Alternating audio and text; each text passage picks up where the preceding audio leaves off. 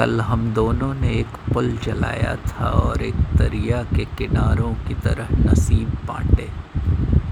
बदन झटके तो एक बदन की वीरानी इस किनारे की और एक बदन की वीरानी उस किनारे। फिर ऋतुओं ने जब भी कुछ फूल दिए तो तूने भी अपने बदन से तोड़ दिए और मैंने भी वे फूल ऋतुओं को लौटा। और झरे पत्तों की तरह कितने ही बरस हमने पानी में बहा दिए।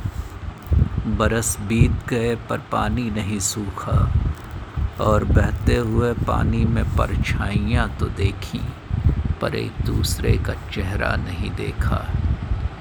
और इससे पहले कि हम कुछ फासले पर खड़े ख़त्म हो जाएँ, चलो ये निगाते से बदन पानी पर बिछाएँ। तुम अपने बदन पर पैर रखना और आधे दरिया को पार कर जाना।